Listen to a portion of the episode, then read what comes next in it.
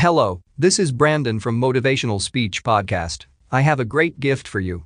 I'm sharing some of the highly valuable life-changing free audiobooks. You can find the audiobooks link in the description. These audiobooks can change your life, so don't waste them.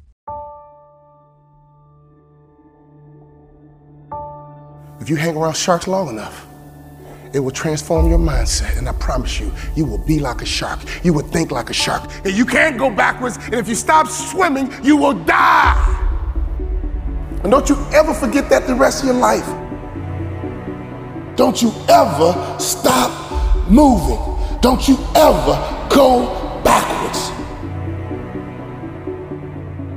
I know what it feels like to sit on a bench. I know what it feels like to get knocked down. I know what it feels like to have a hope and a dream, and nobody believes in it. I wish I didn't quit. I wish I acted better. I wish I didn't get kicked out of school. I wish I didn't give up on my kid. I wish. That is regret.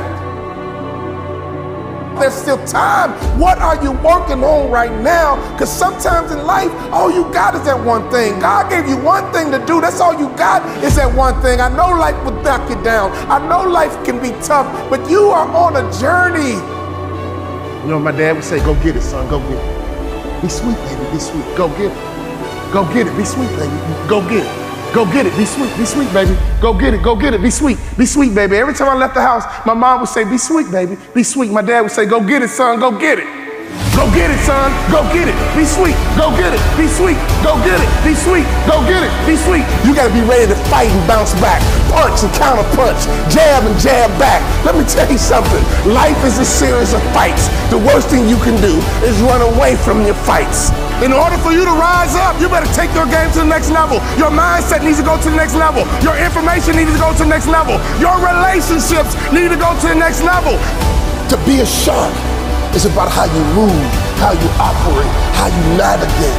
You have to be disciplined every single day and train yourself to follow through on all your fundamentals, and that's how you're going to be successful. You have to do it when you don't feel like it. You have to do it when you feel discouraged. You have to do it when you don't feel healthy. You have to do it when you're under the weather. Every single day, you have to train yourself to focus and commit to your business and follow through. Fighting for your future, fighting for your dreams, fighting for success. When you come over depression, you raise your arms like a champ. When you overcome bankruptcy, raise your arms in victory. Don't you ever lose hope. Don't you ever give up your mindset. Sharks are powerful creatures. You gotta think different. You gotta be different if you wanna be at the top of your food chain.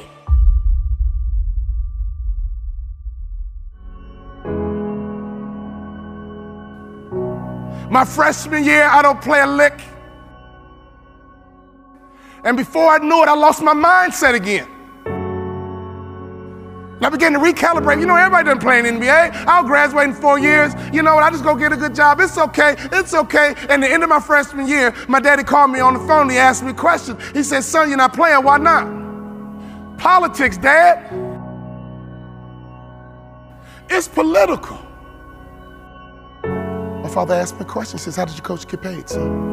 I said, Dad, he gets paid to win. He says, okay, son, if your coach gets paid to win, won't he play the players to give him the best chance to win? He said, son, you got recruited, you took all your visits, you chose Minnesota. You took your time, you chose Minnesota. You told me that you're gonna turn that program around. You told me you're gonna graduate in 4 years. You told me you're gonna make more money in business than you did in sports. One of the core values of our training and development called family was accountability. That was a core value of that training and development organization called the Bond Family, accountability. He said, so go back and do what you said you're gonna do. My father reminded me of what I said I was gonna do.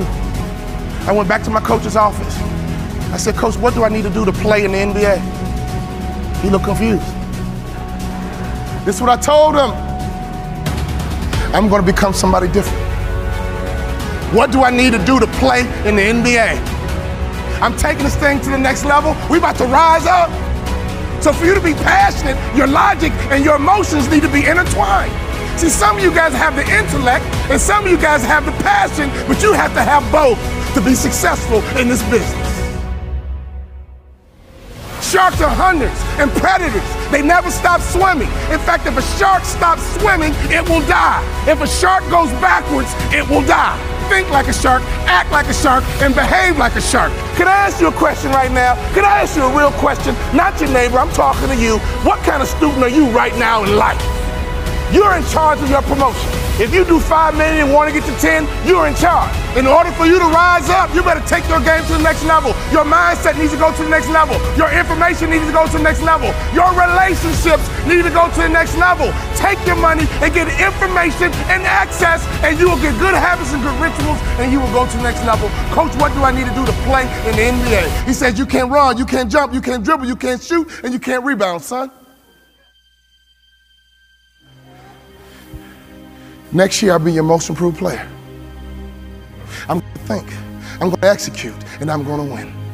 I'm going to think, I'm going to execute, and I'm going to win. I'm going to execute what I've been trained to do. I'm connected to a shark. I'm connected to the greatest training organization in the world, and when I get home, I'm going to become somebody different. What do I need to do? You need to have an honest self-assessment about what your weaknesses are. And that's how you get to the next level. My sophomore year rolls around. We go all the way to the Sweet 16, and I'm the top 6 man in the country. I go back to my coach. What do I need to do to play in the NBA?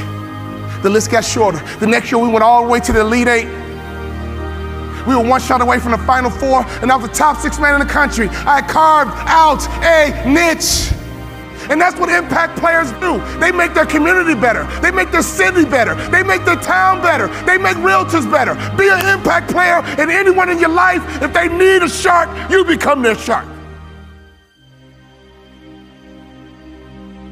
All I had to do was have one good year, and I walked right into the NBA. My senior year, everything lines up. But the first game of my senior year, I break my foot. I come back in 6 weeks and I break my foot a second time. In my mind, my college career was over and my NBA dreams were dead. I averaged 7 points a game. I got offered a $75,000 job because one of our season ticket holders liked me. Right before I took the job, my daddy called me on the phone. He would always ask the right questions at the right time.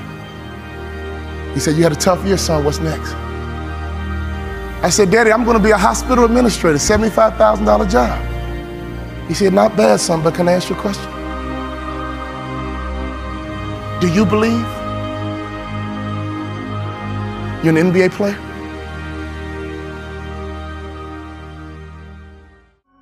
Come on now, Dad. I only average 7 points a game, Dad. We're not like these other black families that just need basketball, Dad. We're educated, Dad. We're not dependent on basketball, Dad. We're balanced, Dad. We're educated, Dad. I got a $75,000 job, Dad. Do you believe, son? He was checking my mindset.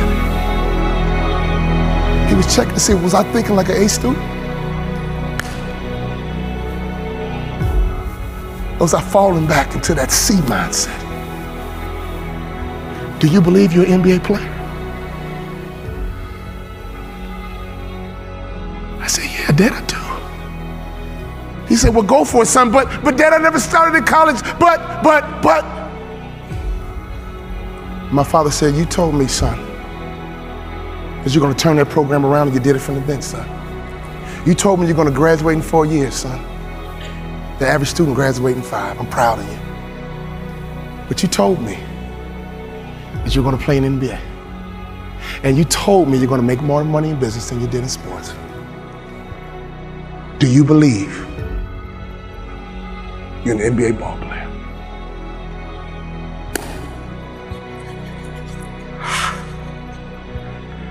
I do, Daddy. Go for it, son. Go for it. I go back to my coach's office and I said, Coach, what do I need to do to play in the NBA? He teared up. I teared up. He said, I'll be honest with you, son. When I recruited you, I heard you was a mama's boy. But you're not. In fact, you're one of the toughest players I've ever had. I'm a Hall of Fame motivational speaker. I go all over the world running my mouth. But he gave me the greatest compliment I've ever received. He said, you're just like your daddy.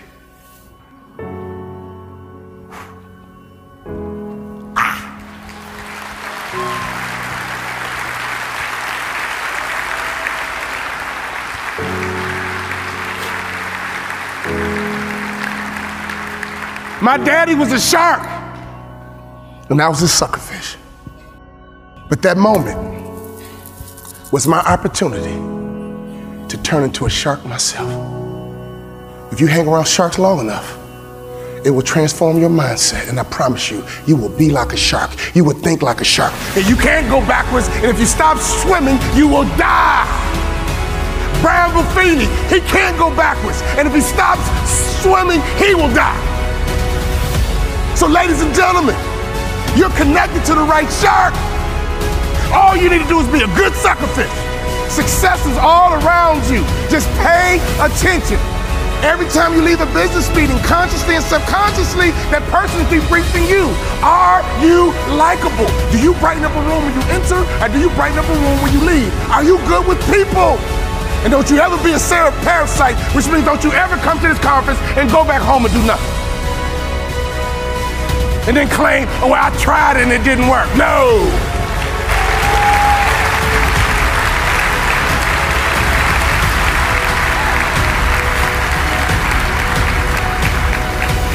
My college basketball coach said, son, I think you should be a motivational speaker.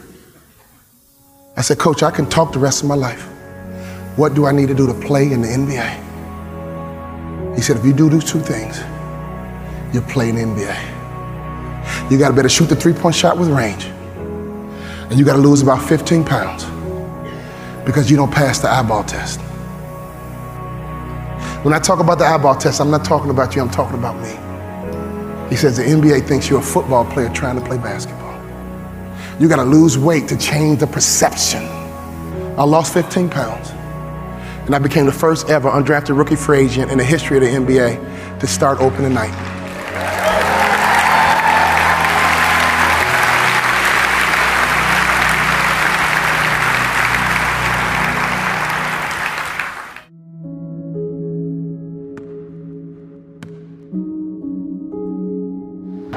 First game of my senior year, I'm in great shape.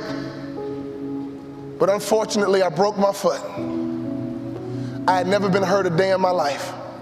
My very first game, I broke my foot. I threw me a pity party. My trainer came to me and says, Walter, we can get you back for the Big Ten season. We can get you back, son. We can get you right back in 5 weeks. I said, Roger, when I come out of surgery, I want you to take me to the stationary bike, put me on the bike and take my cast to the pedal. But Walter, when you come out of surgery, you're gonna be on morphine and you won't feel like it, go back and rest. I said, Roger, I don't have time to rest. Can you do that favor for me? Can you take me to the stationary bike, put me on the bike and take my cast to the pedal? As soon as surgery was over, he carried me to the stationary bike, put me on that bike and he take my cast to the pedal and I had a customary workout that was symbolic that I don't have time to rest. I had tears in my eyes as I pedaled that bike, and I thought to myself, I can't quit. I can't give up. I came back in 6 weeks. We playing against Ohio State Buckeyes on national TV. They had a guy named Jimmy Jackson at that time. On national TV, me and Jimmy Jackson are going at it. In the first half, I had 15 points, 5 rebounds, and 5 assists. And as the first half ran out, I pulled up for my patented baseline jump shot, and I felt my foot break again. I've been trained to follow through.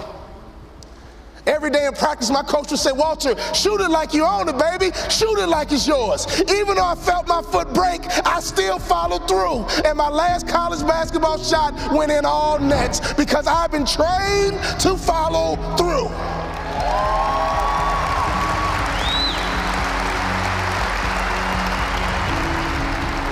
You have to be disciplined every single day and train yourself to follow through on all your fundamentals, and that's how you're going to be successful. You have to do it when you don't feel like it. You have to do it when you feel discouraged. You have to do it when you don't feel healthy. You have to do it when you're under the weather. Every single day, you have to train yourself to focus and commit to your business and follow through.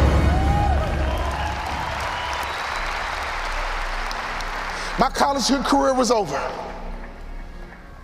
I got offered a job to become a hospital administrator. 2-year program, $75,000 job. And right before I took the job, my daddy called me on the phone. Let me tell you about my daddy. When I was a little boy, my daddy would always pick me up. When he came home from work, he picked me up. When he saw me in the nursery after church, he picked me up. No matter how long he worked, no matter how tired he was, my daddy would always pick me up. So when I had my kids, I would always pick up my kids. When I got home, sometimes I was tired. They have a bottle in one hand, and they just lifted up the other hand, and they knew what daddy was supposed to do. My job was to pick them up. This is a spiritual interaction. When you pick up a child, it is a spiritual transaction. When you pick up a child, you change their perspective. When you pick up a child, all of a sudden they can see the world the way you see it. I don't care what your children have done, there is nothing they can do for you to stop picking them up. Well, my daughter's a drug addict, I don't care, pick her up. My son messes up, I don't care, pick him up. I don't care. You pick them up. That is your job, mama. That is your job, daddy. That is your job, grandma. That is your job, granddad. Your number one job is to pick them up and change their perspective. My saddest day, one day, my daddy looked at me and he said, boy, you too big, I can't pick you up anymore. But when he couldn't pick me up physically, he would pick me up emotionally. He would pick me up spiritually. I had a great dad because he would always pick me up. He would always change my perspective. So my daddy called me on the phone, he asked me a question. He said, son, you had a tough year, what's next? I said, Dad, I'm gonna be a hospital administrator. He said, not bad, but let me ask you a question, son. Do you believe you're an NBA player? You can't outproduce your self-image, son. If you don't think so, go take the job. But if you believe you're an NBA player, go for it. My dad had the self-control and discipline and waited for my answer, and my answer was yes. You're right, Dad. I can't work the rest of my life. But playing in the NBA is a dream I've had ever since I was a little boy. He said, go for it, son. I limped back into my coach's office with a cast on my foot. I said, Coach, what do I need to do to play in the NBA? I asked that question 4 years in a row. With tears in his eyes, he said, son, when I recruited you, I heard you was a mama's boy. But I'm here to tell you, you're just like your daddy. But what do I need to do to play in the NBA? He said, do two things you can play in the NBA. Lose 20 pounds and shoot a three-point shot with range, you can play in the NBA. I think you should be a motivational speaker, son, but if you lose 20 pounds and shoot a three-point shot with range, you can play in the NBA. I lost 20 pounds, and every day I would shoot 500 shots a day, every single day. I got invited to training camp with the Dallas Mavericks, and not only did I make the team, I became the first ever undrafted rookie free agent in the history of the Dallas Mavericks to start opening night. Could you imagine what was going through my mind? I had not started a basketball game since high school. I got to the arena and they dimmed the lights and they put the spotlight right on me. Right through the spotlight, I saw my mom, my dad, and all my brothers and sisters. They surprised me at the game. Then I saw my dad. And I just pumped my fist. And he pumped his fist. And tears streamed down my face. Thank you for all those timeouts. Thank you for making sure I was always home when the streetlights came on. Thank you for making sure I could always hear your voice. Thank you for always changing my perspective. I know what it feels like to sit on a bench. I know what it feels like to get knocked down. I know what it feels like to have a hope and a dream, and nobody believes in it but a few people. Go for your dreams. Don't live life with regrets. Go for your dreams. Don't live life with regrets. Go for your dreams. Don't live life with regrets. I could always hear my daddy's voice. You have children, you have grandchildren. Can your children and grandchildren hear your voice? I could always hear my daddy's voice. He would say, go out, have a good time, play with your friends, but don't let the streetlights beat your home. When I started my motivational speaking business, I called my daddy and said, Daddy, I'm gonna be a motivational speaker. He said, son, you think you can be successful at it? I said, yes, sir. You think you can make a lot of money at it? I said, yes, sir. He says, go for it. That's all my daddy said to me was go for it. So when I think about life, when I think about my goals, one thing he did for me as a father is to make sure I was always where I was supposed to be. He would have me write my goals down, and he would check in periodically, basically asking me, Walter, where are you supposed to be? Fathers, do you realize how powerful that is? If you ask that question of your kids, what are your goals? What are your future? Who do you want to be when you grow up? And every now and then check in by asking a simple question, where are you supposed to be? The bell is ringing and I came to ring your bell and ask you the question, Father, where are you supposed to be? And ask that question to your children, where are you supposed to be? And don't you quit until you're number one.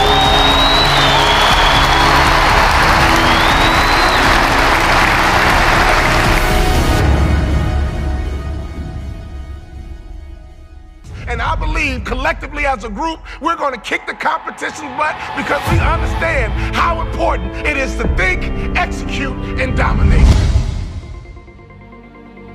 Suck it up! Get tough! Suck it up! Get tough! People want to have success, people want to make a lot of money, but they want it to be easy without any challenges. Do you think it was easy for me to become one of the top 450 basketball players in the world that you never heard of? The only way I made it to the NBA is I was fundamentally sound, I was mentally tough, and I never quit. And even when I wanted to quit, I had people in my life that would make sure I didn't quit. I hired and sought out the top 10 motivational speakers, watched all their videos, and I watched them one by one because I understand that if I pay attention to what the best are doing, I could be the best too. I watched game film on Michael Jordan. No matter how much I watched, I couldn't do what Michael Jordan could do. I would watch Magic Johnson. I couldn't do what Magic Johnson would do, but I sat there and had these videos. I watched Les Brown, Zig Ziglar, Tony Robbins, but my wife was scared. I was scared. I called into my office and I said what a husband say. I said, babe, we're gonna be okay. Every month the checking account is dwindling. I said, babe, we're gonna be okay. Let's start a motivational speaking business. I go to Jerry Sloan and I say, Jerry, I'm trying to make your team, but since we don't scrimmage, I feel like I can't show you what I can do. Go to the corral, hear me clearly, listen to his answer, and it will unlock some mysteries as to how you become the best in the world at what you do over a long period of time. Jerry, I'm trying to make your team, but I feel like I can't show you what I can do. He says, Walter, I already know what you can do, but if you want to make my team, I suggest you listen, follow directions, and execute. Listen, follow directions, and execute. What I didn't realize, even though we didn't scrimmage in practice, throughout practice, we did drills, and he created what I call habits and rituals. Every single day, practice was the same. Every single day, we drilled on fundamentals. Every single day we worked on habits and rituals. So even though my mind was floating, even though I was selfish and self-centered, he was conditioning me into the culture through practice of habits and rituals. The reason why I tripled my NBA income in 3 years is because of habits and rituals. Next year, if your name didn't get called to come across the stage, I'm here to tell you they will call your name next year if you go back home and execute habits and rituals. I wanted to scrimmage for me, but Jerry Sloan was getting me ready to play for the Utah Jazz. So every day, it was about habits and rituals. Having hot food is about habits and rituals. Great customer service is about habits and rituals. Being the best in the world at what you do, being a pro, is all about habits and rituals.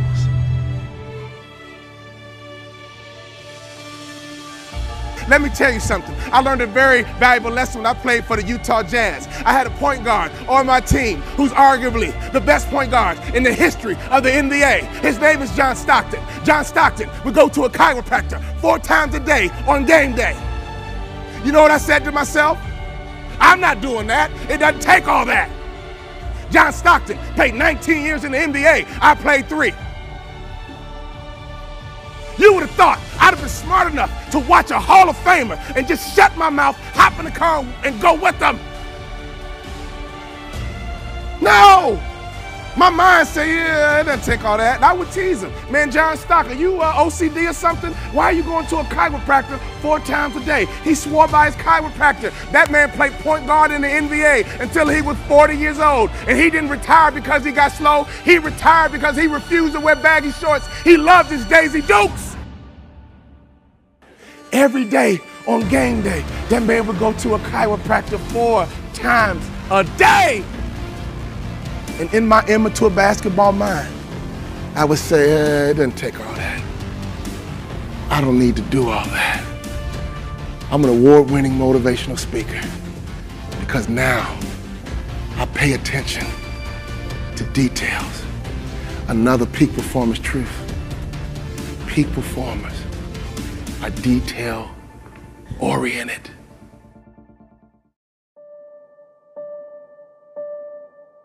My college career was over. I got offered a job to become a hospital administrator. 2-year program, $75,000 job. And right before I took the job, my daddy called me on the phone. Let me tell you about my daddy. When I was a little boy, my daddy would always pick me up. When he came home from work, he picked me up. When he saw me in the nursery after church, he picked me up. No matter how long he worked, no matter how tired he was, my daddy would always pick me up. So when I had my kids, I would always pick up my kids. When I got home, sometimes I was tired. They have a bottle in one hand, and they just lifted up the other hand, and they knew what daddy was supposed to do. My job was to pick them up. This is a spiritual interaction. When you pick up a child, it is a spiritual transaction. When you pick up a child, you change their perspective. When you pick up a child, all of a sudden they can see the world the way you see it. I don't care what your children have done, there is nothing they can do for you to stop picking them up. Well, my daughter's a drug addict. I don't care, pick her up. My son messes up. I don't care. Pick him up. I don't care. You pick them up. That is your job, mama. That is your job, daddy. That is your job, grandma. That is your job, granddad. Your number one job is to pick them up and change their perspective.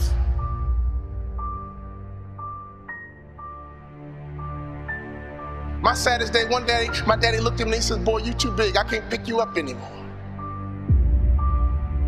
But when he couldn't pick me up physically, he would pick me up emotionally. He would pick me up spiritually. I had a great dad because he would always pick me up. He would always change my perspective.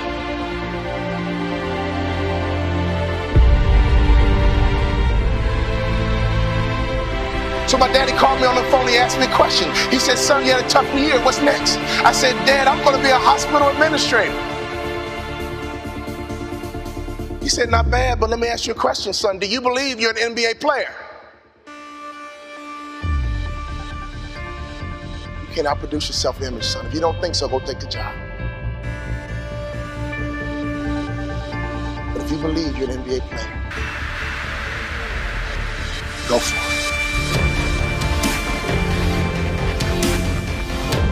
My dad had the self-control and discipline and waited for my answer. And my answer was yes. You're right, Dad. I can't work the rest of my life. But playing in the NBA is a dream I've had ever since I was a little boy. He said, go for it, son. I limped back into my coach's office with a cast on my foot. Tears in my eyes. I said, Coach, what do I need to do to play in the NBA? He said, do two things you can play in the NBA. Lose 20 pounds and shoot a three-point shot with range, you can play in the NBA. If you lose 20 pounds and shoot a three-point shot with range, you can play in the NBA. I lost 20 pounds, and every day I would shoot 500 shots a day, every single day. I got invited to training camp with the Dallas Mavericks, and not only did I make the team, I became the first ever undrafted rookie free agent in the history of the Dallas Mavericks to start opening night. Could you imagine what was going through my mind? I had not started a basketball game since high school. I got to the arena, and they dimmed the lights, and they put the spotlight right on me. Right through the spotlight, I saw my mom, my dad, and all my brothers and sisters. Then I saw my dad. He just pumped my fist. He pumped his fist. And tears streamed down my face. Thank you for all those timeouts. Thank you for making sure I was always home when the streetlights came on. Thank you for making sure I could always hear your voice. Thank you for always changing my perspective. In order to get to the next level, I had to make sacrifices. The reality was I was overweight. I was out of shape. You know what? I started to give up soda and only drink water. I gave up French fries. And before I knew it, I had to get disciplined. So my question for anybody to get to that next level, what are you willing to sacrifice? What are you willing to give up? Who are you willing to stop hanging around? You know what? I spent a lot of time drinking and hanging out with my boys. I had to give that up. And while they were at the nightclub, while they were at the bar drinking, I got into the stadium. I stole a key from the manager, and at midnight, I would get shots up. At midnight, I would work on my game. And that's the kind of passion, that's the kind of commitment it takes to get to that next level. So as a training and development person, my first question is to make sure, what are you willing to give up? What is your discipline like? What is your work ethic like? Are you just comfortable right now? You got an $80,000 job and you're comfortable. You work on a work queue and you're comfortable. You can't get comfortable. None of us can arrive. None of us can just go through the motions. Our job is to get bigger, stronger, and faster. Our job is to get better. All my clients, at least, minimum, got to get 10% better. You can't hang around me and not get better. You can't hang around me and stay the same. Because me staying the same almost ruined my future. By staying the same, I got stuck. And I got inspired that I got to get better. I got to get to this next level. And I'm obsessed with this next level. Now, I'm obsessed with helping you get to your next level. You can't afford to stay the same. I want you to travel. I want you to have a big house. I want you to have a nice car. But most importantly, I want you to get to the top. I want you to have your dreams come true so you can have this feeling that I have. This feeling that I have, nobody can take it away. I know what it feels like to have a hope and a dream and to get it. We're not chasing dreams, we're catching them. What is your dream? What did you stay in front of that classroom in third grade? What did you say to that teacher? What did you tell your mom and your friends? What did you say before you gave up? What did you say before reality became your truth? When did you accept the lie? When did you get comfortable? When did you get off track? When did you stop? When did you quit? I'm here to push you. I'm here to drive you. I'm here to connect with you. When did you give up? When did you talk yourself out of it? I need you to talk yourself back into it. I need you to make sure that you get those notes out. What are your goals? What are your dreams? I'm here to help you. I know you can get there. I know you can get to that next level. No doubt about it, but you gotta work, baby. You gotta work. You gotta rise up early. You gotta go to bed late. Let me tell you something. You gotta get obsessive. What are you obsessed with? You can't act normal and think you're gonna make normal money. You can't act common and think you're gonna live in a common house. Any successful person I've ever seen in my life, they are different. They are obsessive. They are uncommon. And if you wanna get to that next level, you gotta do something different, baby. Because who you are today is not your potential. Who you are today is just a point of reference. Don't you ever confuse your potential with who you are right now. And my job is to be on a mission to help you get to your next level. Oh, I'm not gonna let you quit. I'm not gonna let you stop. I'm not gonna let you have excuses. I'm not gonna let you come up with justifications. Because right now, I promise you, you have justified something in your mind, and in your reality, you think it's true. You think it's really true on why you're not where you're supposed to be. Let me tell you something, you need to get to where you're supposed to be. I remember at our high school, the bell would ring, and the principal would come into the hallway. If you were out in the hallway after the bell, he would yell and say, hey, where are you supposed to be, son? Hey, young lady, where are you supposed to be? And all the students would run to class because they knew where they were supposed to be. So can I ask you a question? Where are you supposed to be? Based on your dreams, based on your goals, based on your vision, where are you supposed to be? That night changed my life. My father reminded me of where I was supposed to be. And all of a sudden, I had to become somebody different in order to get to where I'm supposed to be. See, I'm in a transformation business. That's all I'm about. Your next level requires you to transform. You got to think better, you have to execute better, and you have to win better. But it requires transformation. You can't stay the same and get to where you're supposed to be. Your company can't stay the same and get to where it's supposed to be. Our job is to improve. Our job is to get bigger. Our job is to get stronger. Our job is to get faster. Every single year I'm gonna push you. Every single year I'm gonna drive you until you reach your potential. And you can go back to your class reunion and you can look at your classmates and say, yep, I'm that lawyer I'm supposed to be. I'm that entrepreneur I'm supposed to be. I'm on the global platform doing international business, just like I told you way back when in the third grade. Always get to where you're supposed to be.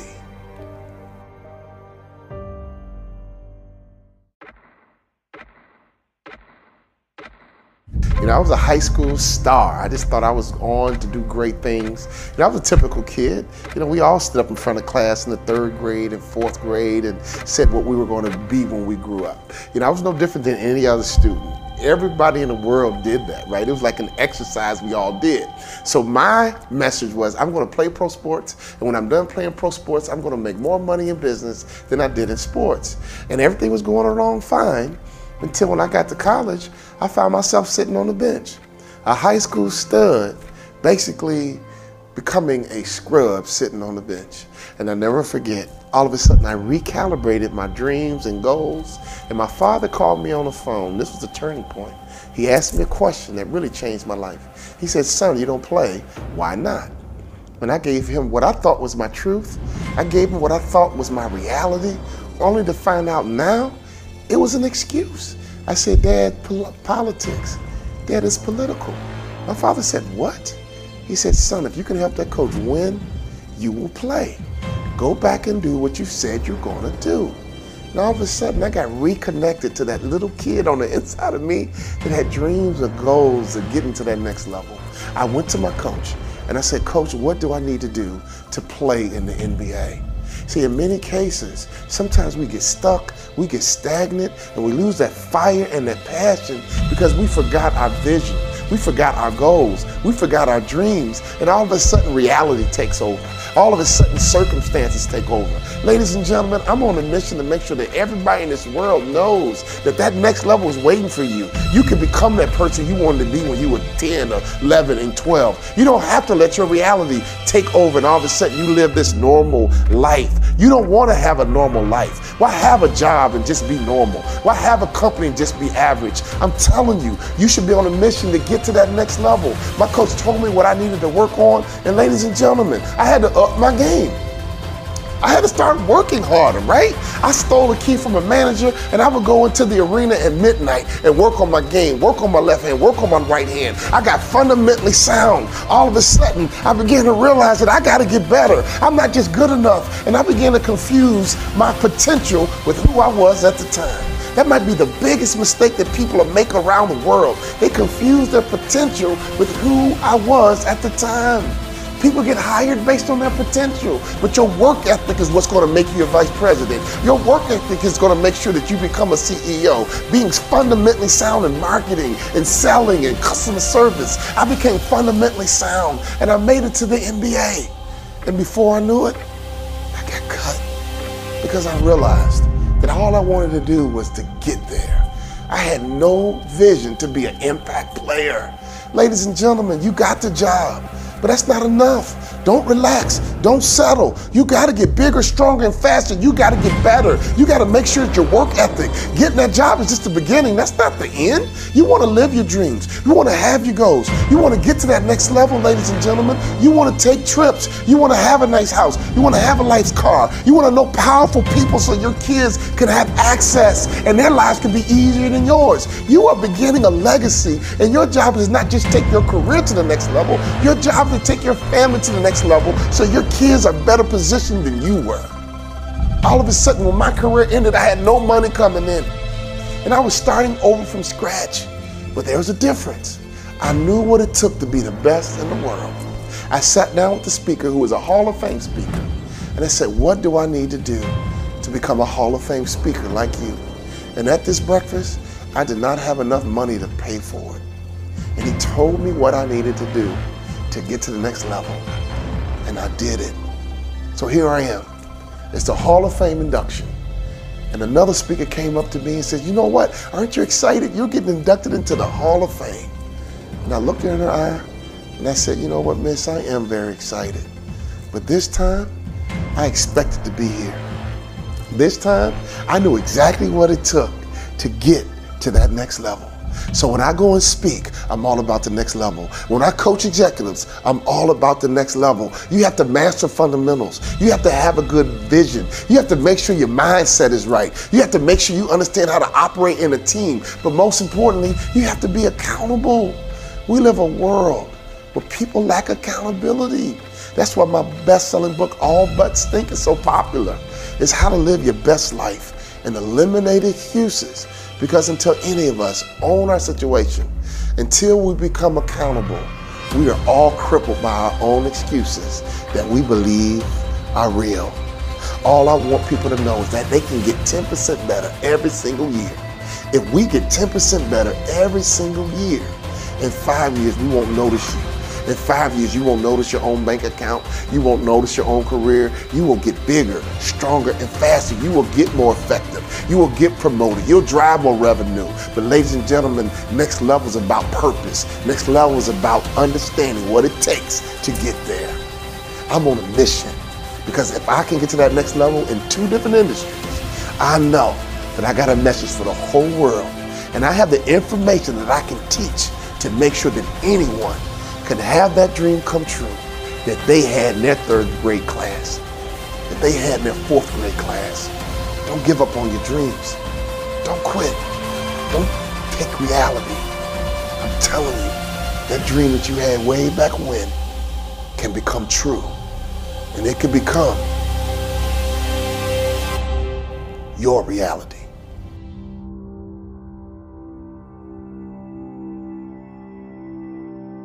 You filed bankruptcy and you stopped moving. You got fired and you stopped. Did you get divorced and you just stopped moving? You got cut and you just stopped. When my basketball career was over, I didn't stop moving. Why? Because I'm a shark. And don't you ever forget that the rest of your life. Don't you ever stop moving. Don't you ever go backwards.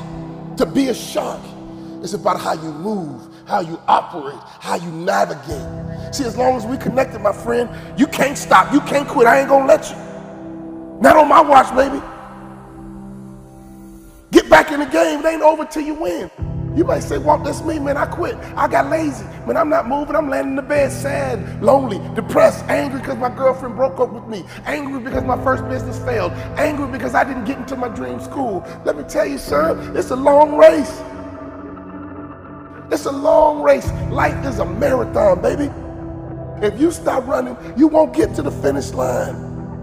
So as long as you can hear the sound of my voice, don't you ever stop moving. Don't you ever go backwards. And sharks never retreat.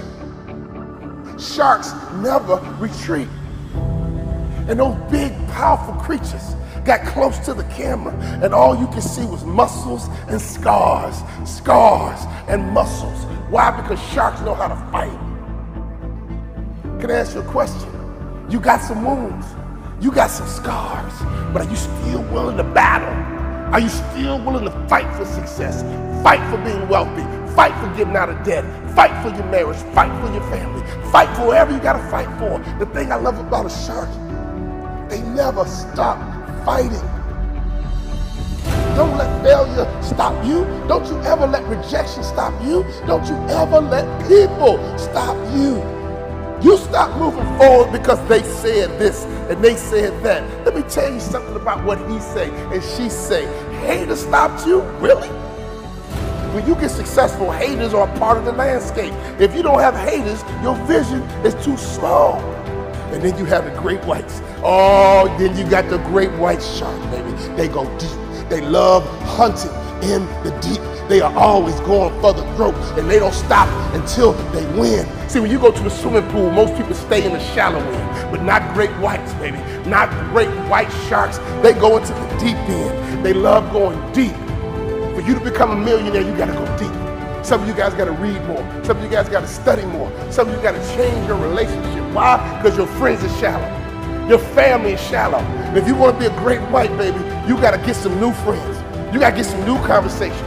You gotta get some new material, new information, new access to new people that can take you to a place you've never been. All great white, baby, they go deep. It's time for you to go deep. So whatever you put me in, I'm gonna make it out on top. Wherever you drop me off, I'm gonna make it. Why? Because I'm a shark.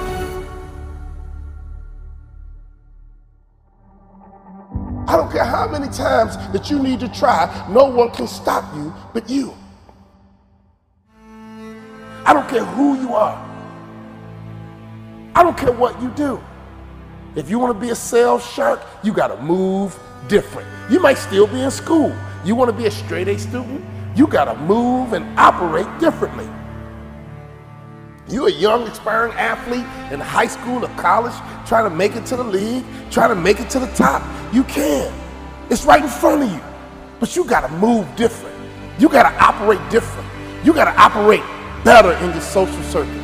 You gotta operate better in school, better in class, better in the sales meeting, better in front of the client. Why not? How do you move right now? I mean, let's be honest, how do you operate right now? And here's the truth, if you're operating the right way, you don't need to brag about yourself because others are gonna brag about you. Keep your own name out your own mouth and let others talk about you are a beast. Let others talk about how good you are, how strong you are, how fast you are, how smart you are, how successful you are. That's when you know you're a shark, when others are talking about you. You want others bragging about you.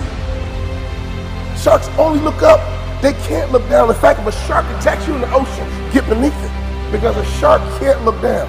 See, when you're looking at haters, you know what you're doing? You're looking down. When you get distracted by haters, you know what you're doing? You're keeping your eyes off the prize, baby. Haters are a part of the landscape, but haters are beneath you. And the real truth about haters, they wish they did it themselves. The real truth about haters, they don't have the courage to go for it themselves. Sharks only look up. They can't look down. Stay positive, my friend. If it didn't work this time, try again. Oh, it worked the second time, try it again. No one can stop you but you. You got to get to that next level through your movement. You got to get to that next level through your activity. You got to get to that next level by how you operate. Can I ask you a question? How strong is your movement?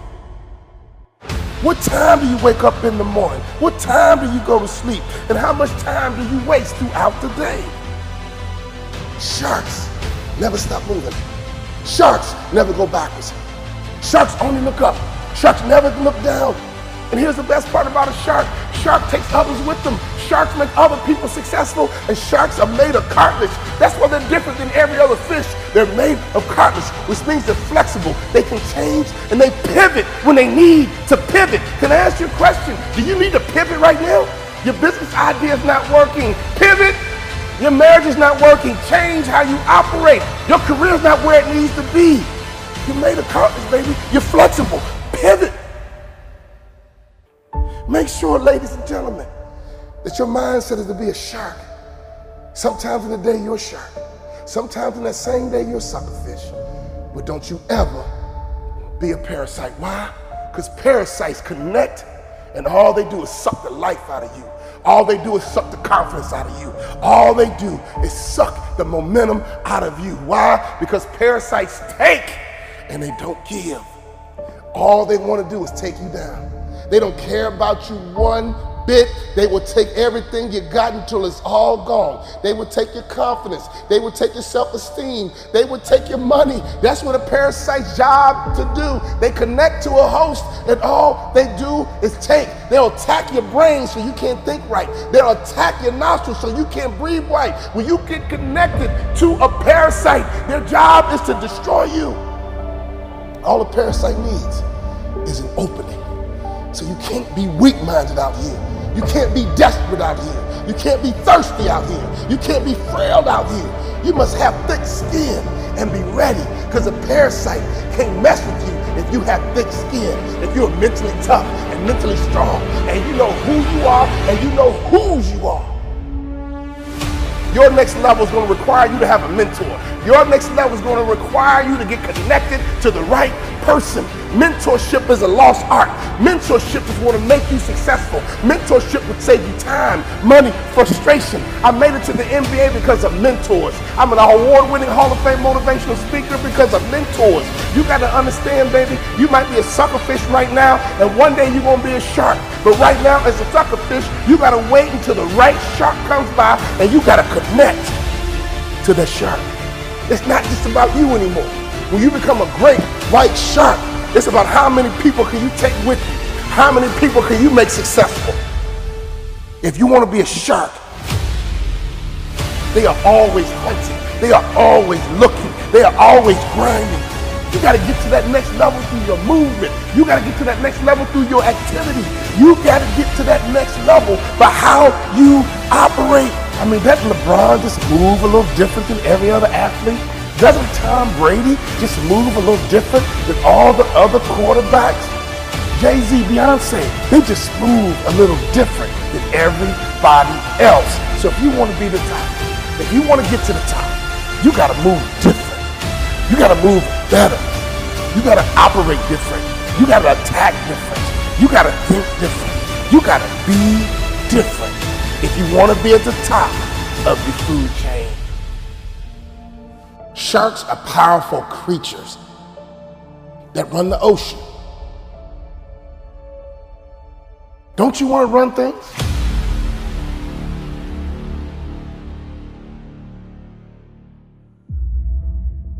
We've been brainwashed. Yes. We've been brainwashed. Think about it. We went to kindergarten, and if we were mediocre, we got promoted to the next level called elementary school. We went to elementary school. If we were at least mediocre, we got promoted to high school. Am I right or wrong? And all you had to do was be mediocre in high school, and some of you guys were a pain in the butt, and they graduated you anyway because they didn't want to deal with you the next year. Am I right or wrong? So, we've been conditioned to get promoted even if we're mediocre. Mistake. We've been conditioned that someone else is in charge of our promotion, our next level. I'm here to tell you, as a former professional athlete, all we talked about was the next level, and most people think the next level is a cliche. The next level's not a cliche. The next level is a lifestyle. The next level is a tangible place. In 3 years, I doubled my NBA income in the marketplace. That's what I call the next level. See, I firmly believe that making money is easy. I've been in business 15 years. Every year, my salary and income gets bigger, stronger, and faster.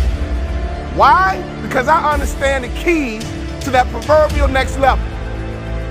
You are in charge of your next level. You cannot expect to get promoted to that next level if you are mediocre. Some of you guys are doing a 5 million, you want to get to the next level, it's going to require you to become somebody different. If you're at 10 million, you want to get to 20 million, you can, but you must become someone different. What is your methodology on leadership? What is your methodology on culture? What is your methodology on sales? What is your methodology on teamwork? We can go to a Super Bowl party and we missed the real lesson. You can be down 28-3, but if you have a methodology, your teammates won't panic. If you have a methodology, your teammates won't quit.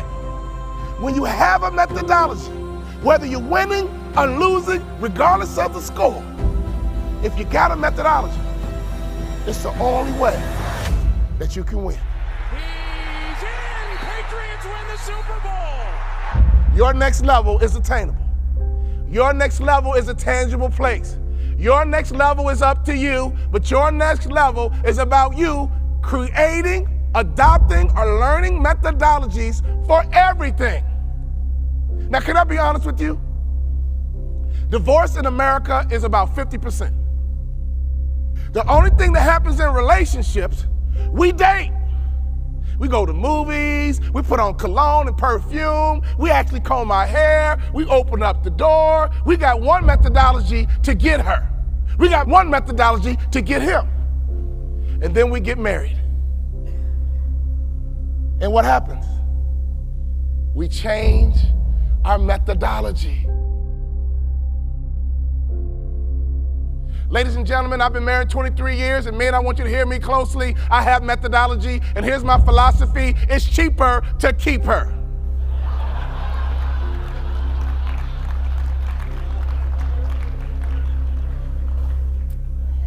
So as a result, I try my best to behave the exact same way I behaved when we dated, as I do 23 years later. Try it.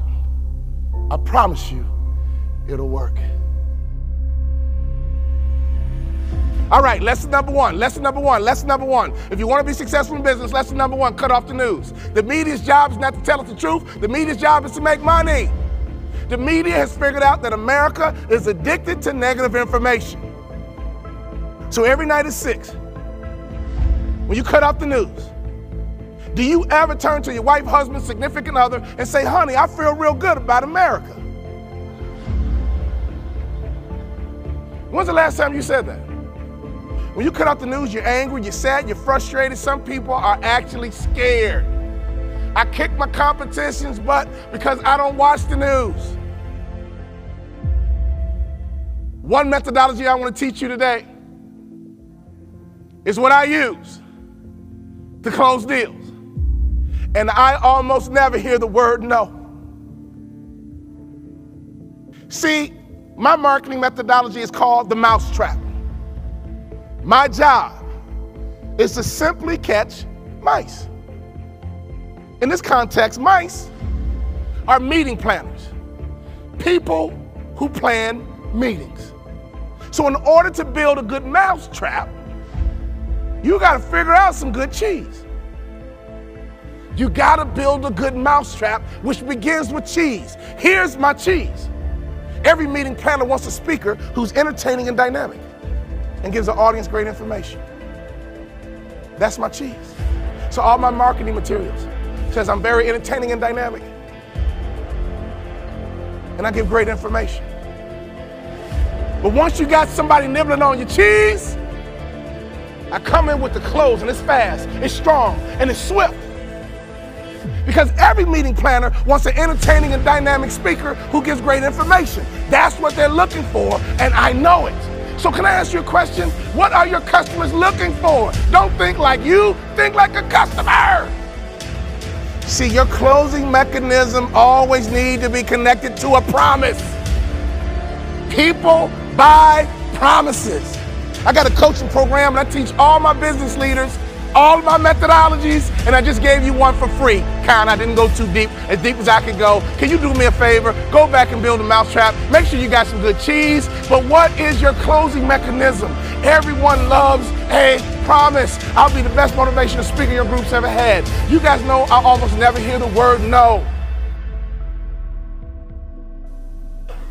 I'll be the best speaker your group's ever had. It's really hard to say no to that, would you agree?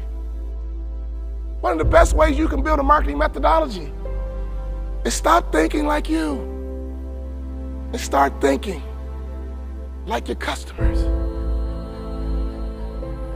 What has made me a multimillionaire, I'm going to reveal to you right now, and I can prove it to you. The superstars that you're looking for are on the tip of my tongue. Well, what did we think? Did we like them?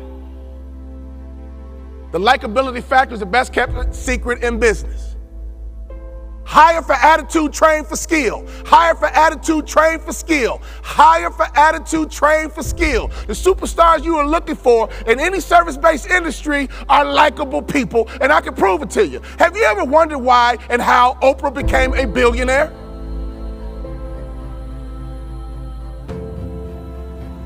Oprah convinced 30 million women and about 1 million men that she was their best friend. And every afternoon, those 31 million people would tune in to their best friend. Oprah converted the likability factor into money. Is everybody with me? If you don't have a methodology, you're gonna have rebellious people spark every now and then, am I right or wrong? If you don't have a methodology, you're going to have people go off the reservation every now and then. Am I right or wrong? So if you don't have a methodology and you got people doing dumb stuff, that's not their fault, that's your fault. Did we like them? If the answer is, what did that really mean? Next. Have you guys ever paid attention to the greatest salesman on this earth? See, I pay attention. They call me a thought leader, so I'm always thinking. The greatest salesmen on this earth are not business people. They're a bunch of girls 4 feet tall. Who am I talking about? The Girl Scouts, man. You would bounce a check before you turn a Girl Scout away. You would buy more cookies, even if you got cookies in the house, am I right or wrong? And let's be honest, those cookies aren't that freaking good. Those little girls are sales assassins. It's hard to say no to a Girl Scout. It's like emotional. And here's why. We've all heard the term before, but we don't execute it. People want to buy from people they know, people they like, people they trust. Have you heard that before? But yet, do you execute that methodology? We know Girl Scouts. We like Girl Scouts. And we trust Girl Scouts. It's hard to say no when you have the trifecta. If you're ready to go to that next level and install methodology, say, aha.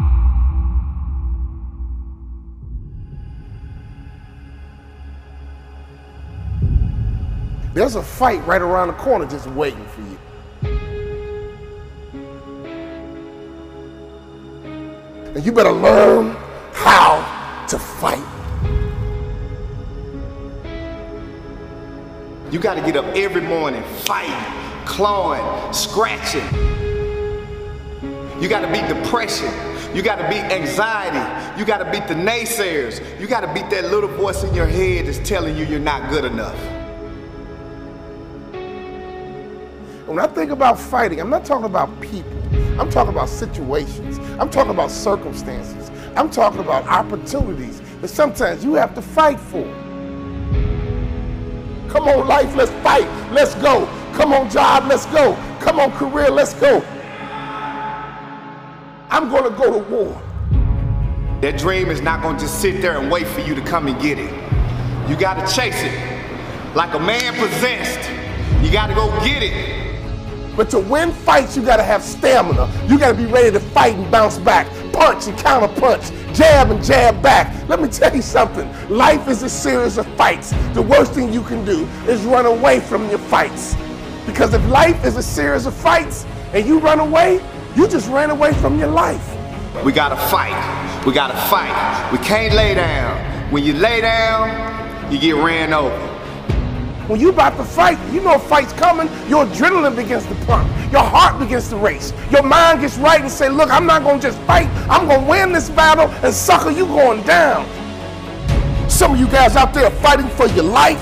Why? Because the doctor told you you have cancer. You better not feel sorry for yourself. You better not lay down and quit. You better get up and fight, because a happy spirit does a body good like medicine. Fighting for your future, fighting for your dreams, fighting for success. When you come over depression, you raise your arms like a champ. When you overcome bankruptcy, you raise your arms like a champ. When you come over divorce, raise your arms in victory. Sometimes in life, you get caught with a good one. You didn't see divorce coming. You didn't see cheating coming. You didn't see being fired coming. You got sucker punched. Oh, I've been sucker punched before, but that doesn't mean I can't stop fighting. We gotta get up, baby. When you get sucker punched, get up. When you get hit in the gut, get up. Because if you wanna win this war, you gotta learn how to fight one battle at a time, one war at a time. Because you might not win every fight, but you gotta win the war. You gotta have the right attitude, the right mindset, the right mentality, not just the fight. It's gonna be a war, and you don't quit until you win. It's gonna be a war. And don't you quit until you win. Let's fight, let's fight, let's fight, and let's fight.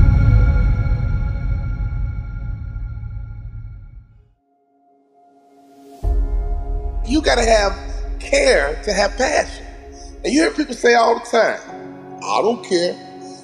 If that's you, you don't have passion. You gotta care, okay? You gotta care if we win or lose. You gotta care if we come in last place. You gotta care if I don't want a championship, I'm gonna be pissed off. You gotta care if you get divorced.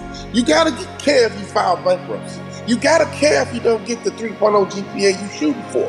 You filling your goals, you filling your blanks, you filling your dreams, you filling your goals. And at the end of the day, let me tell you something, champ. You gotta care. Because if you don't care, guess what? It ain't gonna happen. If you don't care, guess what? You ain't gonna grind. If you don't care, guess what? You gonna quit when it's getting tough. If you don't care, you gonna throw in the towel. So I'm here to tell you, the first thing we gotta do is get you to care about your future, get you to care about your goals, get you to care about succeeding, get you to care about failing. Let me tell you something. If you go into a jungle, there's two people who care. That lion, that gazelle. That gazelle wants to live another day, and that lion wants to eat so he can live another day. And let me tell you who's gonna win that battle. The one who cares the most. Because that lion knows, if I give all my energy after this gazelle, and if I miss the gazelle, if I don't catch the gazelle, I've exerted all this energy and I don't get to eat, I gotta waste another day to eat, I'm in trouble because I won't have the same strength tomorrow. I won't have the same focus tomorrow. I won't have the same drive tomorrow. I won't have the same energy tomorrow. So I got to care enough that I see this opportunity, I see that gazelle coming by, I gotta get it. But on the other hand, that gazelle is like, man, if I could elude this lion, I can live another day. If I can elude this lion, I can get home to my family. If I can elude this lion, I can get home to my babies. If I can elude this lion, I can get my family out the projects. If I can elude this lion, we can get off welfare. If I can elude this lion, I can get out of bankruptcy. If I can elude this lion just one more day, maybe I can get off drugs. If I can just elude this lion, even in the jungle, the lion and the gazelle, the one who's gonna win is the one who cares the most. But I don't care where you are in life. I don't even care what your lot is in life. I don't care where your mama is. I don't care what your daddy is. I don't care what they did. I don't care how they are. I don't care your background. I don't care what house you in. I don't care what neighbor you from. I don't care what side of the track that you on. All I'm telling you right now is that until you care, you can't get to A. Inside your company, who cares the most? Inside your division, who cares the most? Inside your family, who cares the most? We gotta care, man. And if that lion is hungry enough, and if he cares enough, he gonna get that gazelle. But if that gazelle is fast enough and elusive enough, that gazelle gonna get away.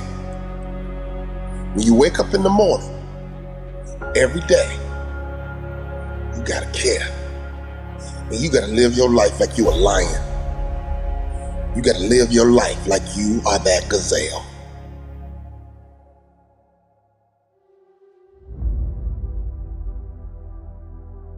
What are you doing with your mind?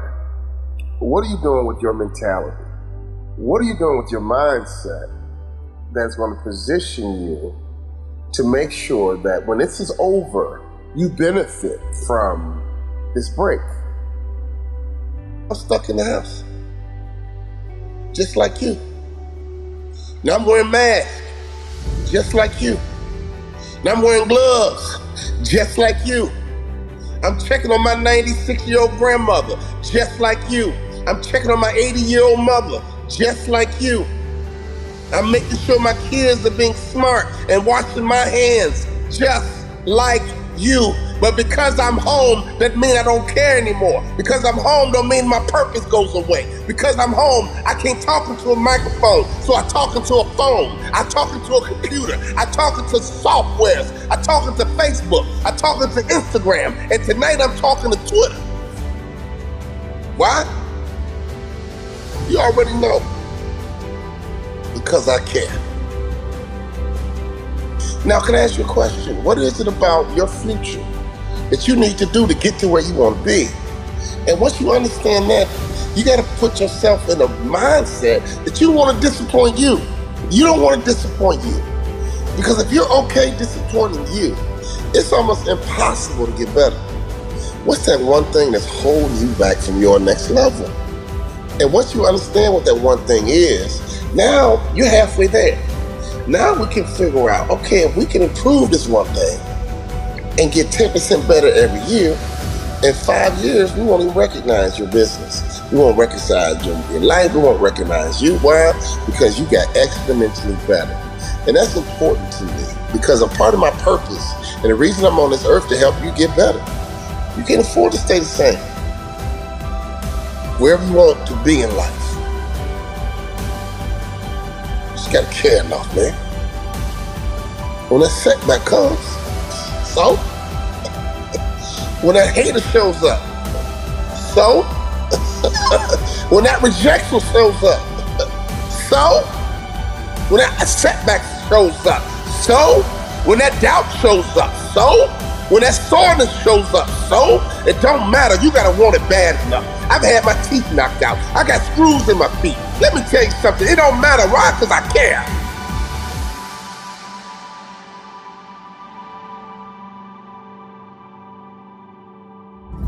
When I got inducted into the Hall of Fame for motivational speakers, I was sitting at a table and a young lady came up to me. She says, "Wow, Walter, you're going into the Hall of Fame. That is so cool. Aren't you excited?" I said, "Yeah, I'm excited." She said, "You don't act like it." But you know what I told her? After getting cut out the NBA, you know what I told her? after making minimum in the NBA. You know what I told her? After crying in my wife's arms, after I got cut out the NBA, you know what I told her? For the first time in my life, I expected to be here. For the first time in my life, I shot for the A and I got it. For the first time in my life, I went for the throat and I got it. For the first time in my life, I went to be number one and I got it. For the first time in my life, I wasn't happy with getting a C anymore. For the first time in my life, I made up my mind to be an A student, and I expected to be an A student, and guess what? I got the A. I talked to people in Australia and London and Cyprus and Africa, all over the world, because I just wanted to get the A because I cared enough. For the first time in my life, I didn't talk myself out of it. For the first time in my life, I wasn't happy being average. For the first time in my life, I made up my mind that I'm going to be an A student no matter what. I've been motivating people for 19 years. Now I'm a Hall of Fame speaker, which means I'm good at what I do. But the only reason I'm good at what I do, watch this, because I care. A C student can justify anything, and the worst part about it, they can believe the excuse. Don't look at me like that. Some of you guys have been defeated already in your life. You're saying to yourself, you know what, I got a GED, nobody wants me. I used to be an alcoholic, nobody wants me. My own father used to tell me I was no good, nobody wants me. I'll just work this little dead-end job and we'll figure out what's next, because I don't have anywhere to go. Some of you guys can relate to what I'm saying. Somehow, some way, you've disqualified yourself. I work with so many people and I can relate to it. Nobody can beat you but you. Nobody can stop you but you. But the worst thing you can do is disqualify yourself. Now I'm 50 years old. I got a wife. I got kids. I got mortgages. I got bills. School is over. That's all about the real deal right now. You guys with me? Is there any excuse for an adult not to get an A out of life? So when you go to work, is there any excuse for you not to be an A manager? Is there any excuse for your store not to be an A store? Is there any excuse for you to go home and not be an A husband? Is there any excuse for you not to be an A wife or a mom or a dad? Is there any excuse?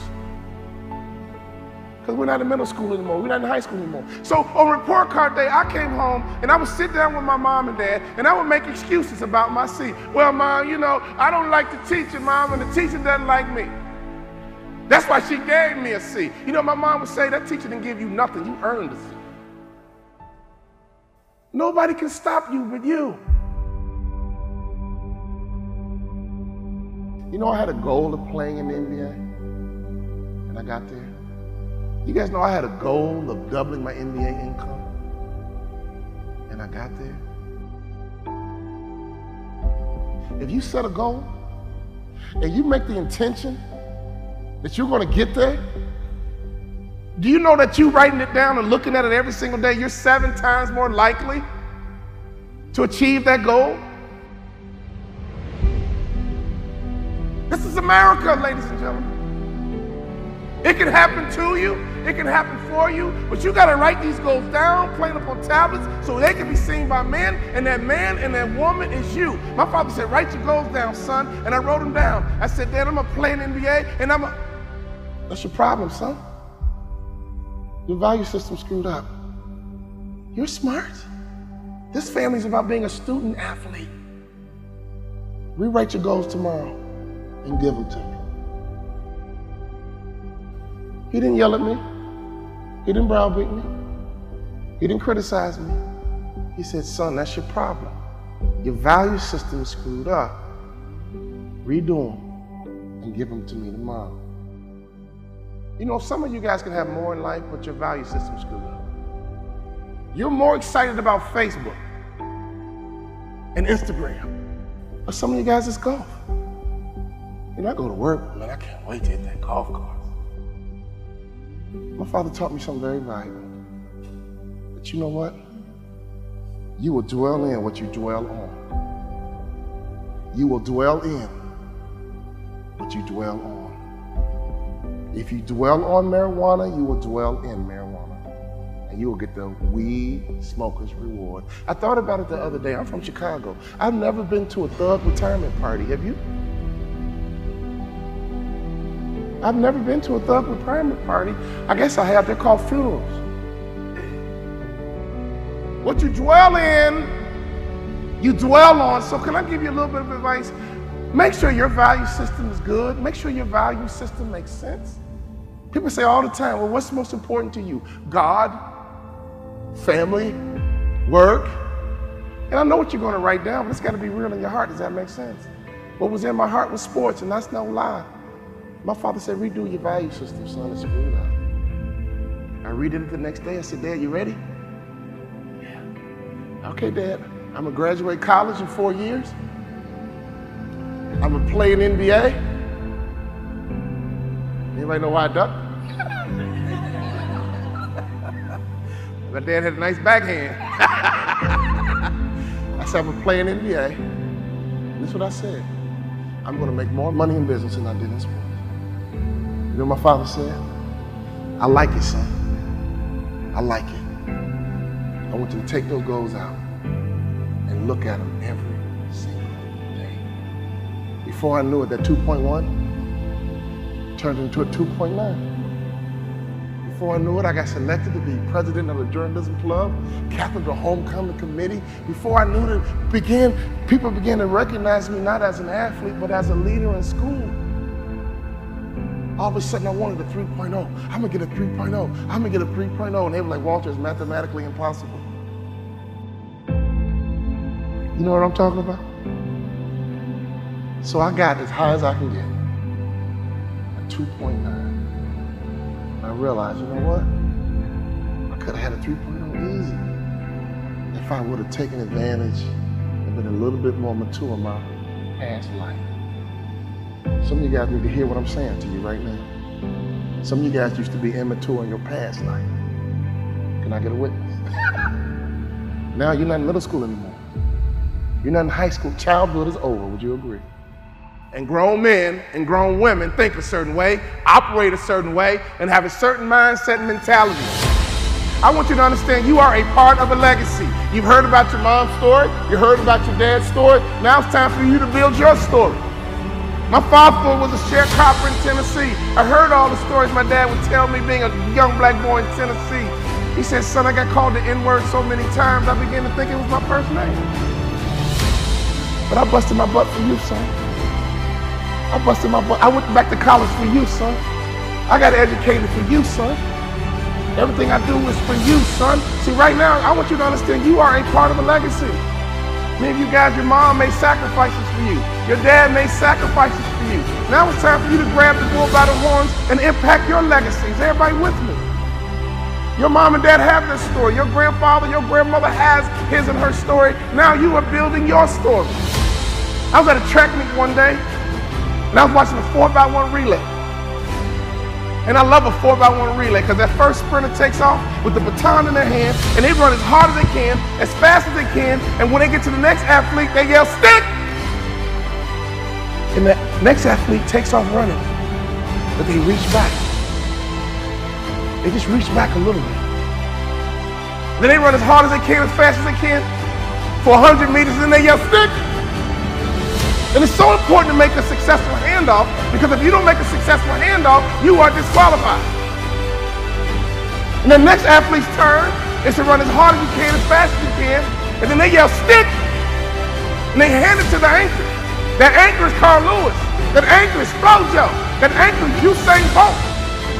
And that last 100 meters, whoa! They come around that curve, and all you hear is elbows and form, and they come down and cross that finish line. Oh! So I was at the track meet, and I saw them handing this baton. They kept yelling, stick! Stick! Stick! Stick! father might be from Russia. Your grandfather might be from Cuba, Colombia. I don't know where they're from, but let me tell you something. At some point, they're gonna yell, stick! And that baton's in your hand. So we don't have time to be silly anymore, would you agree? We don't have time to play games anymore, would you agree? You gotta get that baton in your hand. You gotta run as hard as you can, as fast as you can. And every day in that car in the morning, my dad would just talk to me. Like, son, I'm from Tennessee, son. Education is very valuable. You cannot devalue education the way you, education is important, son. That's the way out. Education, working hard, education, getting trained. Smart families are training and development organizations masquerading as a family. Mom, dad, you were head trainers of a family. You know, my dad would say, go get it, son, go get it. Be sweet, baby, be sweet, go get it. Go get it, be sweet, baby, go get it.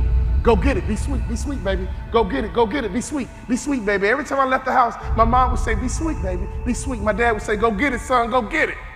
Go get it, son, go get it, be sweet. Go get it, be sweet, go get it, be sweet. Go get it, be sweet. My family had two core values. Go get it, son.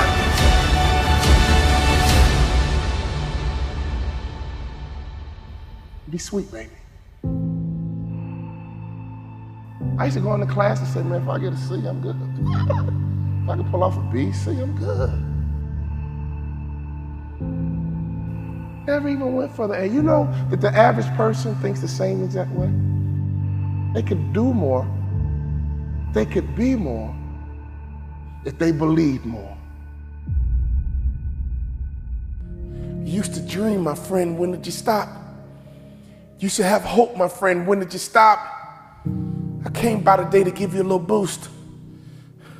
I came by today to reach out a hand as a friend and pull you up. Sometimes when you're down, you need a hand of a friend to pull you up. I'm not coming here to put you down. I'm coming here to build you up because all you need is a little nudge. I know how you've been wired. I know how you've been created. I know you've been sucker punched. I've been sucker punched too, but get up.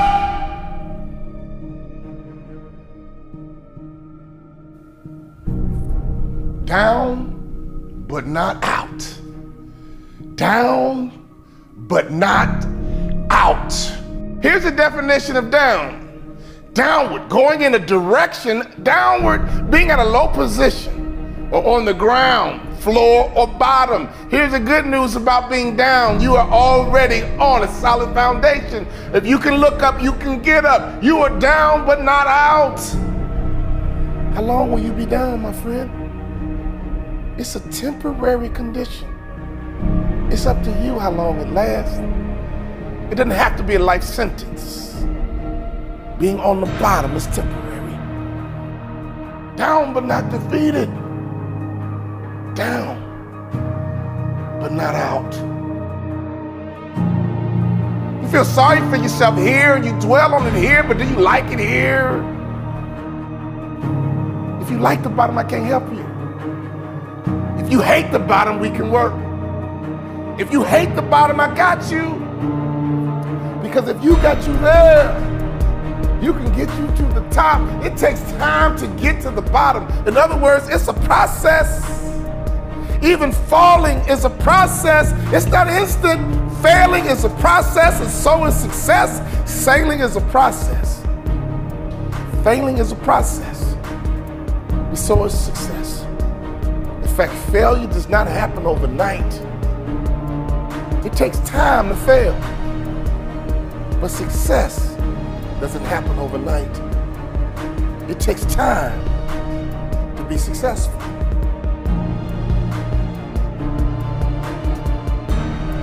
Can I ask you the question? When you were down, did you get back up? The same way you get to the bottom. It's the same way you get to the top. Constant activity. Constant activity will get you to the top, and constant activity will get you to the bottom. Doing nothing is an activity. Being lazy is an activity. To sit on the couch is an activity.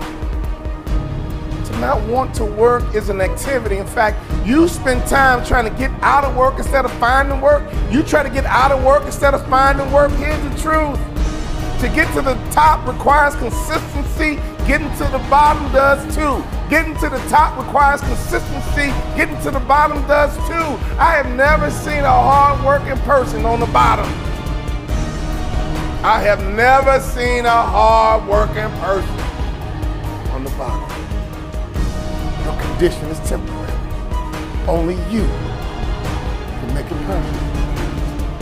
Only you can change the momentum. At any moment you can shift. At any moment you can change direction.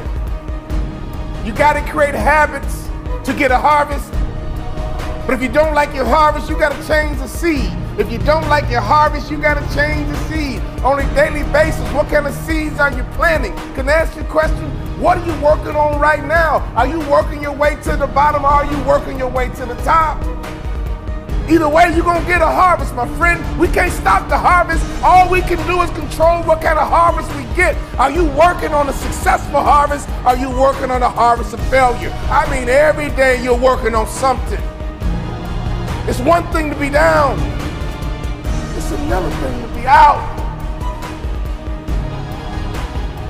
We hear the term all the time, down and out. Those are two different things. I'm not worried about you being down. I've been down myself. I'm not worried about you being down. You've been down before. We all been down. It's nothing new. But that out is what I worry about. Out means you gave up. Out means you lost hope. It's okay to be down, my friend. It happens to all of us, but it's not okay to be out. Don't you ever give yourself permission to be out. You may be down, but you're never out. You got to start talking to yourself. The best way to motivate you is you got to start talking to yourself. Repeat these words after me. No one can stop me but me. No one can stop me but me. Here's the truth. No one can stop you but you. You need to talk to yourself. You need to encourage yourself. You need to strengthen yourself. Start waiting for other people. Stop waiting for other people. And you start encouraging you and saying to yourself, it's going to work out. It's going to be okay. I'm down right now, but I'm not out. My condition is temporary. Only I can make it permanent. Don't you ever confuse the temporary with permanent. Every car has a spare tire. And every now and then you got to use it, but it's not designed for long-term use. A spare tire is temporary. Do you feel like you're on a spare tire right now? I get it, but we got to take that spare tire off and we got to get you something permanent. We got to get you some support. We got to get you some encouragement. We got to get something that can handle the load. Take that spare tire off. Take that discouragement off. Take that depression off. Take that fear off. It's going to be temporary, but we can't make it permanent. It's going to be temporary, but we can't make it permanent. You weren't designed to be down, my friend. You weren't designed to be down long. Open up your mouth and talk to yourself. Open up your mouth and talk to you. Open up your mouth and motivate you. Say it out loud. I may be down, but I'm not out. As long as there's breath in my body, I'm not out. Get up right now and move around. Get up right now and get your body moving. Get up right now and go for a walk and look at the birds and the trees and the dirt and the grass and the moon and the sun. Life keeps moving. Life keeps happening. Only you stood still, and that's how you get down. We need some activity. Activity will get you to the top, and activity will get you to the bottom. What kind of activity are you working on? What kind of harvest are you preparing for? Move around and get your mind moving. Move around and get your imagination moving.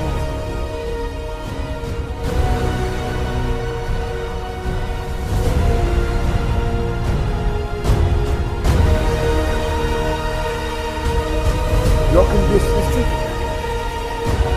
Only you will make it permanent. You will love again. You will thrive again. You will smile again if you give yourself permission. You will win again if you give yourself permission. You will breathe again if you give yourself permission. You will hope again if you give yourself permission. You will dream again if you only give yourself permission.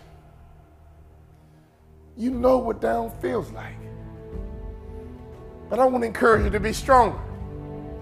And you tell people, I used to be down, but not anymore. Now I'm wiser. My heart is healing, I'm better for it. It might have hurt, but now I know what love is. I know what it hurts. I know what success is. All I got to do is mount up once again, and I won't be denied this time. You can get motivated, my friend. But you got to learn how to motivate yourself. If you live long enough, I guarantee you one thing about life, you're going to have some ups. You're going to have some downs, too. It's called life. It's okay to be down, my friend, but it's never okay to be out. Your condition is temporary. Only you can make it permanent. Down but not out. Down but not out. You might be down, but you're never out. Your condition is temporary and only you can make it permanent. I want you to make the declaration right now. I want you to make the announcement right now. I'm back. I don't care if you gotta walk around your house and just say, I'm back. Call all your friends and say, I was down, but I'm back. Let everybody know I'm down. I was down. Let everybody know, oh, I was down. You saw me, but I'm back. Here I come. Let everyone who knows you, I'm back. I'm gonna give myself permission. Took a break, but now I'm back. I'm up, but now I'm back. I'm ready to attack, and now I'm up, and I'm ready to be on top.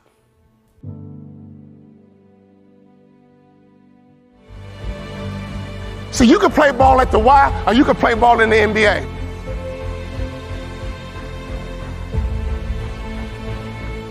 You told me you're going to graduate college in 4 years, and you did it. But you told me you're going to play in the NBA. I want to ask this question, son. Do you believe you're good enough to play in the NBA? My bottom lip started to twitch. My whole face started to spasm up.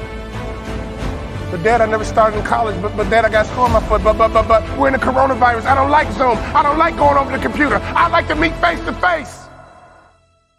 Be committed to the goal, not the journey. Be committed to the result. Adversity will increase your value if you let it. Son, do you believe you're good enough to play in the NBA? And I thought about it. Well, if I didn't get hurt, I thought about it. Yes, Dad, I do. I do think I'm good enough. Confidence is the #1 factor in anyone's success. Tom Brady was a 6th round pick. They might have said, he's a 6th round pick. He couldn't even really win a job in college. And he's going to leave the game the greatest quarterback ever. Lesson #1, sharks never stop moving forward or they die. He said, son, if you think you're good enough, go get it. Go get it, son. Go get it. I got your back, son. Go get it. As I tell you my story, I want you to think about your legacy. As I tell you my story, I want you to think about what do you need to do to take your game to the next level? Yes, I played in the NBA. And I know some of you guys at home are thinking to yourself, well, you know what, I watched the NBA, Walter Bond, I never heard of him. Well, I never heard of you either. But here's the truth. My dad was a 6'6", 240-pound high school principal, and he had a message every day we left the house. Go get it, son. Go get it. That was his philosophy for life. Go get it, son. Go get it, son. Go get it. I'm the youngest of 3 kids, and I remember report card day. My brother and sister would skip all the way home. They couldn't wait to show mom and dad their grades. Not me. I'm the youngest. I'm the baby. I would walk home real slow. Report card grade day wasn't fun for me. My brother would sit down and pass the grades across the table, and my mom would say, "Great job, Jamea. Great job, Lewis. So proud of you." Okay, Walter, let us take a look. I would slide my grades across the table, and I would cry before they arrived. And mom would say, "Baby, are they that bad?" It got so bad I flunked out of my first high school. When I flunked out of that school, it was the first time I failed in anything in my life, because in sports, I was a straight A student. Baseball, straight A, baby. I batted over 500 in high school. I set a playoff record. I struck out 17 batters in a playoff game, and there's only 21 outs. I was straight A in baseball, straight A in basketball, straight A in football. But in school, I didn't care about school. So when I flunked out of my first high school, it was the first time I failed. I had to leave all my friends. I was embarrassed, I was ashamed, but most importantly, my family were educators, and I let my family down. In the morning, my father woke me up, and he called me Moses. We went to church on Sunday. I'm thinking to myself, I'm down, I'm depressed. I let my family down. I'm embarrassed. But he woke me up in the morning, and he called me Moses. "Wake up, Moses. Get dressed, Moses. Don't be late, Moses. Tomorrow morning, son, I want you to write your goals down. When you get in the car tomorrow morning, just write your goals down." I got in the car the next day. I said, "Dad, are you ready?" "Yeah, Dad." "Okay, all right, I'm going to play in the NBA. And see, that's your problem, son. Your value system is screwed up. I didn't care about school. So I got to my new high school. I saw the thugs on the corner, but that wasn't the worst part. The worst part was when I passed the principal's office. He was 6'6", 240 pounds. Everybody else called him Mr. Bond. I called him Dad. My father transferred me to his high school in the hood. I said, "Dad, I'm gonna graduate college in 4 years. After I get my diploma, Dad. After I march across the stage, Dad. After I flip my tassel, Dad, then I'm gonna play in the NBA." And my father smiled and just shook his head. He says, "Okay, son, I like it. Here's what I want you to do. I want you to take it out and look at it every single day. Take your goals out and look at them every single day. Because here's why. When a shark locks in on a goal, it goes into a trance. When a shark gets locked in, it goes into a trance. With good habits, good rituals, great follow-up. Good habits, good rituals, great follow-up." I looked at those goals every single morning, and I went into a trance. If you want to be a pro, a real pro, you better get some habits and rituals, and you better do them all day, every day. Habits and rituals will make you a pro. We played the #1 team in the country. They had the #1 player in the country, and we beat them. And I outplayed the #1 player in the country. I got to school the next day. The school was going crazy. "Great game, Walt, man. You was on fire. You put us on your back. Thank you. Thank you." I'm fighting through the crowd trying to go to the counselor's office. That game was over. It happened yesterday. But I'm in school now, and I'm not a ball player right now. I'm a student, and I was trying to get to the counselor's office, and here's why. I had a 2.9. And even though we beat the #1 team in the country, I outplayed the #1 player in the country, and all I cared about was getting to my coach's office. I got into the counselor's office, and she says, "Great game yesterday." "Thank you. But can I ask you a question? I got a 2.9. What do I need to do to get a 3.0? She says, "Walter, I was afraid you were going to ask me that. I mean, you're doing great now, but you were in such a hole. The 2.9 is the best that you can do." For the first time in my life, I was pissed off about school. For the first time in my life, I was pissed off about education. I'm not satisfied with being average. For the first time in my life, I cared about school. And my dad is right. But my value system was screwed up. And this thing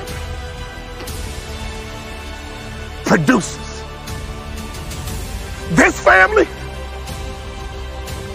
produces. I never started in college. In my senior year, I broke my foot twice. And I got offered a job to become a hospital administrator. With district managers, I got a phone call from my high school principal. Wasn't my daddy calling. It was my high school principal. You had a tough year. What's next? He said, can I ask you a question? You told me you're going to graduate college in 4 years, and you did it. But you told me you're going to play in the NBA. And you told me you're going to make more money in business than you did in sports. I want to ask this question, son. Do you believe you're good enough to play in the NBA? My bottom lip started to twitch. My whole face started to spasm up. If you find any person who's doing great things, you already know they've overcome their adversity. So I want to challenge you right now. Whatever adversity is coming at you right now in your personal life, private life, in your family, your kids, you better handle your adversity, because the outcome and the result is going to be dependent on how you respond. When adversity comes to you, you better respond the right way, because it's designed not to defeat you. It's designed not to destroy you. It was designed to increase your value.